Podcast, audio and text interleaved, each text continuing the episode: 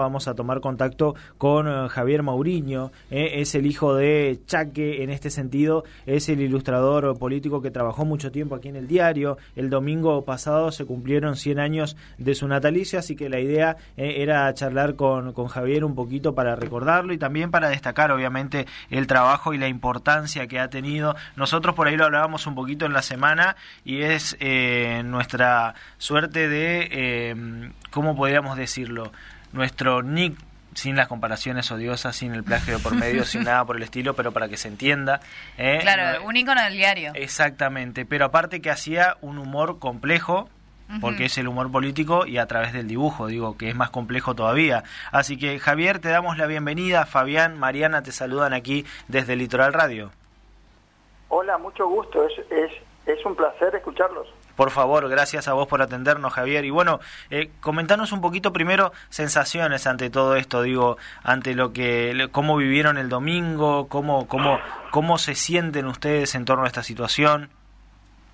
Bueno, la verdad que fue todo un complejo de situaciones mm. porque empezaron dos meses antes, ahora, mejor dicho, un año antes, a pensar en el proyecto y después se fueron dando las cosas. Primero empezó Ariel Báez, que fue el que propuso, y después siguió con la, con la Cámara de Diputados, hasta llegar a lo que fue el evento, que la inauguración fue muy emotiva y por supuesto el cierre fue, fue espectacular. Pero una, una muy linda experiencia y un buen ejemplo de trabajo en conjunto. que, que tanta falta hace ¿no? a esta, en esta época, digo, eh, el trabajo en conjunto, por ahí el acompañamiento de sectores. Eh, en todos los ámbitos, ¿no? En este caso el político desde el legislativo, la familia también dispuesta, es como un buen mensaje también teniendo en cuenta todo lo que estamos viviendo.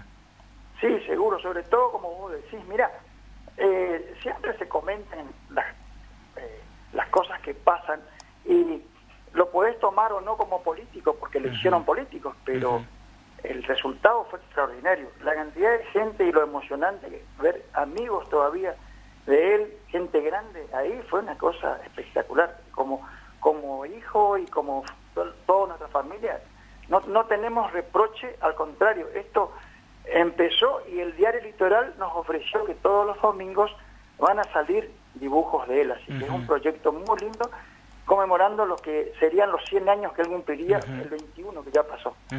Eso es lo bueno, que, que quedó en, en, la memoria. Hay gente joven que no tiene idea quién era Chaco, pero han ido a escuelas, por ejemplo, y no podían creer los chicos de las cosas, de lo actual que tenían algunos de los dibujos. Cómo, cómo era visionario, no por ser mi viejo, sino que era un profesional, ¿no? Pero esto se da mucho en, un humor que es muy difícil de hacer, ¿no, Javier? Es muy difícil tener esta capacidad, como bien decís vos, más allá de que nuestra Argentina lamentablemente tiende a ser un tanto cíclica y por ahí si hoy uno escucha eh, música, si me pasaba ayer escuchando algún folclore, por ejemplo, de que, que tiene por lo menos 40 años y, y la letra todavía tiene implicancia en lo que estamos viviendo hoy. Digo, más allá de todo esto, eh, la capacidad del artista para comunicar en una viñeta, en dos viñetas, tres viñetas, un acontecimiento así que, con tanta relevancia, también es muy difícil de encontrar. Digo, no es para cualquiera. No, seguro. Fíjate que la gente recordaba dos cosas. Uno, por dónde leían el diario, mm. por atrás, como por la contratapa, cosas raras. Y, la frase de, todos los días fue, si estuviera Chaque hoy, mm. capaz que se infartaba el viejo, porque, escuchame, no hay, fíjate que a nivel nacional, salvo los, los grandes que escriben, como yo escuché que estabas diciendo algo de Cris, es cierto, se, se, ha perdido la revista Hortensia, Satiricón, de mi época, no sé si vos tenés recuerdos, ¿viste? Y eso se ha perdido y, realmente fue, fue muy emotivo, fue, fueron momentos espectaculares.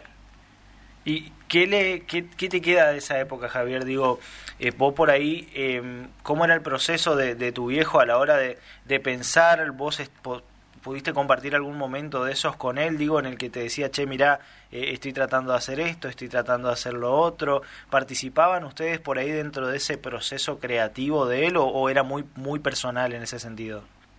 Sí, no, él era, él era un tipo amplio y era sobre todo muy lector, entonces mm. te pegaba la vuelta en cualquier cosa que vos quieras hablar con él, así que tenía que estar preparado, no por, por, por ser un, un tipo soberbio, sino al contrario, estaba preparado para lo que hacía. Y para él la calle era, era su trinchera, ¿viste? Mm. Tenía su, su oficina en casa y el diario era donde, donde culminaba su trabajo, pero la calle, esos pequeños datos que le daban, algunos los anotaba y otros los tenía en la memoria. Y a la hora de necesitarlo, la gente lo paraba para decirle, che, que te acordás tal cosa, y él posiblemente en ese momento no era el tema que él estaba, y cuando se sentaba en su mesa, bueno, ahí volcaba toda su capacidad, y realmente yo lo viví porque imagínate que hace nueve años que murió, o sea que en una época yo buscaba el diario Litoral a las 12 y mi hermano que es músico llevaba el dibujo. Y él, el último dibujo que mandó, prácticamente él sabía que estaba mal. Entregó de puño y letra el último dibujo y creo que lo tiene el litoral, alguna vez lo va a sacar. Pero realmente laburaba en equipo porque así como a mucha gente no le gustaba su humor gráfico, que era picante, pero era un hecho real. O sea, yo creo que tenía menos enemigos que lo que uno pueda este, creer en este tipo de humor, por suerte, ¿no? Siempre fue respetado, el tipo caminaba por la calle como cualquiera y por supuesto, como todas las cosas, tenía gente que no le gustaba. Yo me imagino que se sentían dolidos, pero era, era agudo su, su humor, pero era real, eso es lo bueno. Javier, ¿tienen ustedes eh, archivo, material de, de, él, dibujos, etcétera, más allá de lo que se pueda ver este, publicado en el diario a través de este compromiso incluso que ha asumido eh, el litoral de seguir publicándolo? Digo, más allá de eso, ¿ustedes cuentan también con, con material de archivo, con, con, cuestiones que hagan que recordar su trabajo también? Sí, por suerte él era muy organizado mm. y en su pieza, en su escritorio, tiene en carpetas por año y en el evento eran tantos los dibujos que se tuvo que hacer por, por evento, por ejemplo, político, porque era imposible. Eh, para que tenga idea, debe haber más de 15.000 dibujos en casa, de los cuales 12.000 posiblemente estén organizados como él quería. Impresionante. fotocopias, o sea que hay, hay material. Alguna vez se va a tener que digitalizar o hacer alguna especie de museo o donación porque es demasiado... Por eso... ¿Viste lo, por eso te preguntaba por ahí, Javier, porque digo, al tener en cuenta el, valor de, de, Chaque desde el punto de vista, eh, desde el periodismo gráfico, político, la, la eh, influencia que ha tenido, digo, no es menor tener incluso ya la posibilidad de tenerlo todo organizado por evento, por década, por año, por publicación. Es como un montón de trabajo ahí que está bien disciplinado y un tanto escondido todavía y que tiene un valor muy grande. Seguro, mira, nos pasó algo en, el evento, que fueron siete días, donde no aparecía el famoso dibujo del Choju, mm. hasta que un día mi hermana encontró y lo, y lo puso. Realmente era la frutilla del postre porque la gente buscaba ese dibujo. O sea que hay tanto material, lo mismo pasó con Bergoglio. Ocho años antes de que él sea papa, él, en una frase, por, puso, y no será que este tipo algún día llega al Vaticano, fíjate vos lo que es, ¿no? Y después tuvimos de papa, o sea que en ese sentido eh, trabajaba mucho su, su cabeza, ¿viste? El tipo estaba, ese era el secreto, muchos le decían, ¿cómo haces Chaco? Chaque, y él decía, es simple, la calle me nutre, hmm. por supuesto, sin desmerecer lo que él era, ¿no es cierto? Pero era la realidad de él, la calle, ese era su, su lugar en, en el mundo, por decir que eh, pensaba también en el, en el seudónimo, en el chaque. Digo, uno habitualmente la utiliza como una palabra como para decir, che, cuidado, ¿viste? Y es como también un llamado de atención desde, desde el propio nombre para lo que iban a leer o ver. Mira, él cuando se inició en el famoso diario La Provincia, que lo tenían los Navajas Artaza, que después fue el Litoral, él vino del interior como autor anónimo. Él, mandaba los dibujos y lo publicaron. Hasta que un día le pidieron que le digan quién es. Y él se presentó al diario y como los conocía nadie pensaba que era él. Se llamaba Ian Boy, pero era muy muy extranjerizante. Claro, él tenía un seudónimo con el que trabajaba para la provincia. Claro, Ian Boy, pero eso, viste, para la corriente era estrafalario. Claro. Trambólico, dirían. Entonces lo fue deformando hasta Boy, que es víbora, y era iba a ponerse Chaque la víbora y terminó siendo Chaque nomás. Mm. Y ahí quedó. Y entonces es cierto, descuidado, como diciendo que va a pasar por, por el por el agudo humor de, de Chaque Mauriño. Mm. Eh, imagino, Javier, que a raíz de esto que estamos mencionando, alguno que nos esté escuchando se va a acercar para proponer esto del museo, para proponer este espacio, ya sea virtual, porque lo dijiste en algún momento también, un proceso de digitalización que puede llevar su tiempo, pero que es necesario que sus obras estén expuestas, digo, teniendo en cuenta el valor que tienen.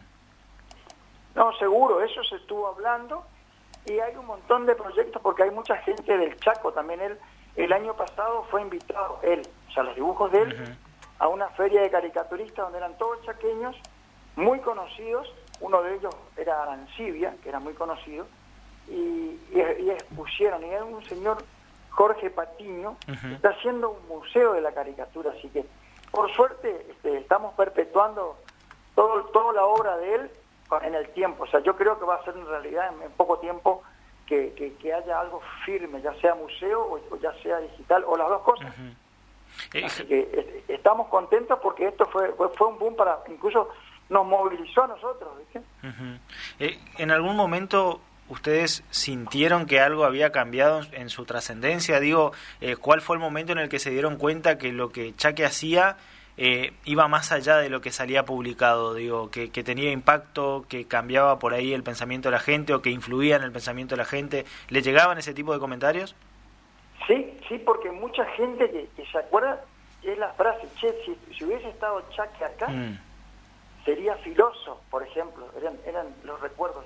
Y acá en la muestra, si vos te ponías a filmar a la gente cómo miraba, y todo era actualizado, el tema del dólar, el tema de los militares, ¿me entendés? Siempre Argentina este, es como que da una vuelta, como una, como una rotonda, que siempre se vuelve lo mismo, ¿entendés? Y ahí estaba él aprovechando eso. Siempre estaba la pesca de las cosas que se daban.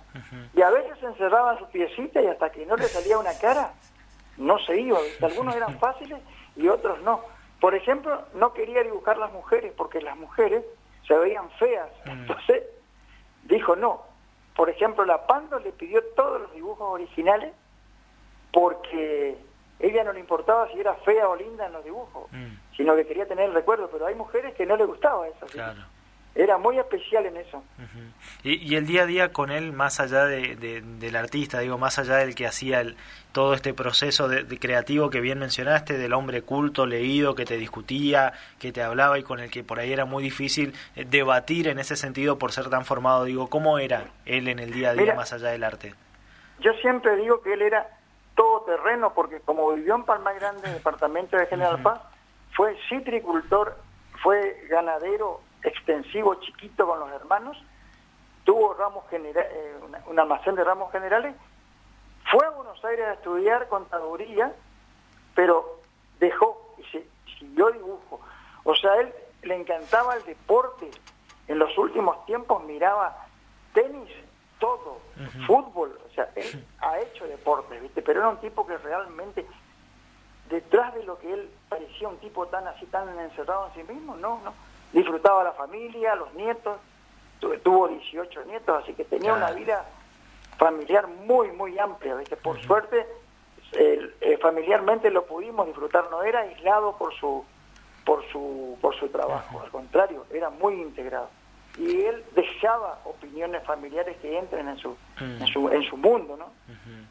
Eh, Javier, te agradecemos el tiempo, eh, el recuerdo, los minutos que tuviste para con nosotros y, éxitos en todo esto que venga, que tenga que ver también con preservar el trabajo y el recuerdo de Chaque. Gracias por atendernos. No, por favor, a ustedes y, para, para lo que necesiten estoy a disposición. Perfecto. Un gusto. ¿eh? Gracias, gracias Javier. Que tengan buen, buen día. Igualmente, Javier. ¿eh? Javier Mourinho pasaba ahí, hijo de Chaque.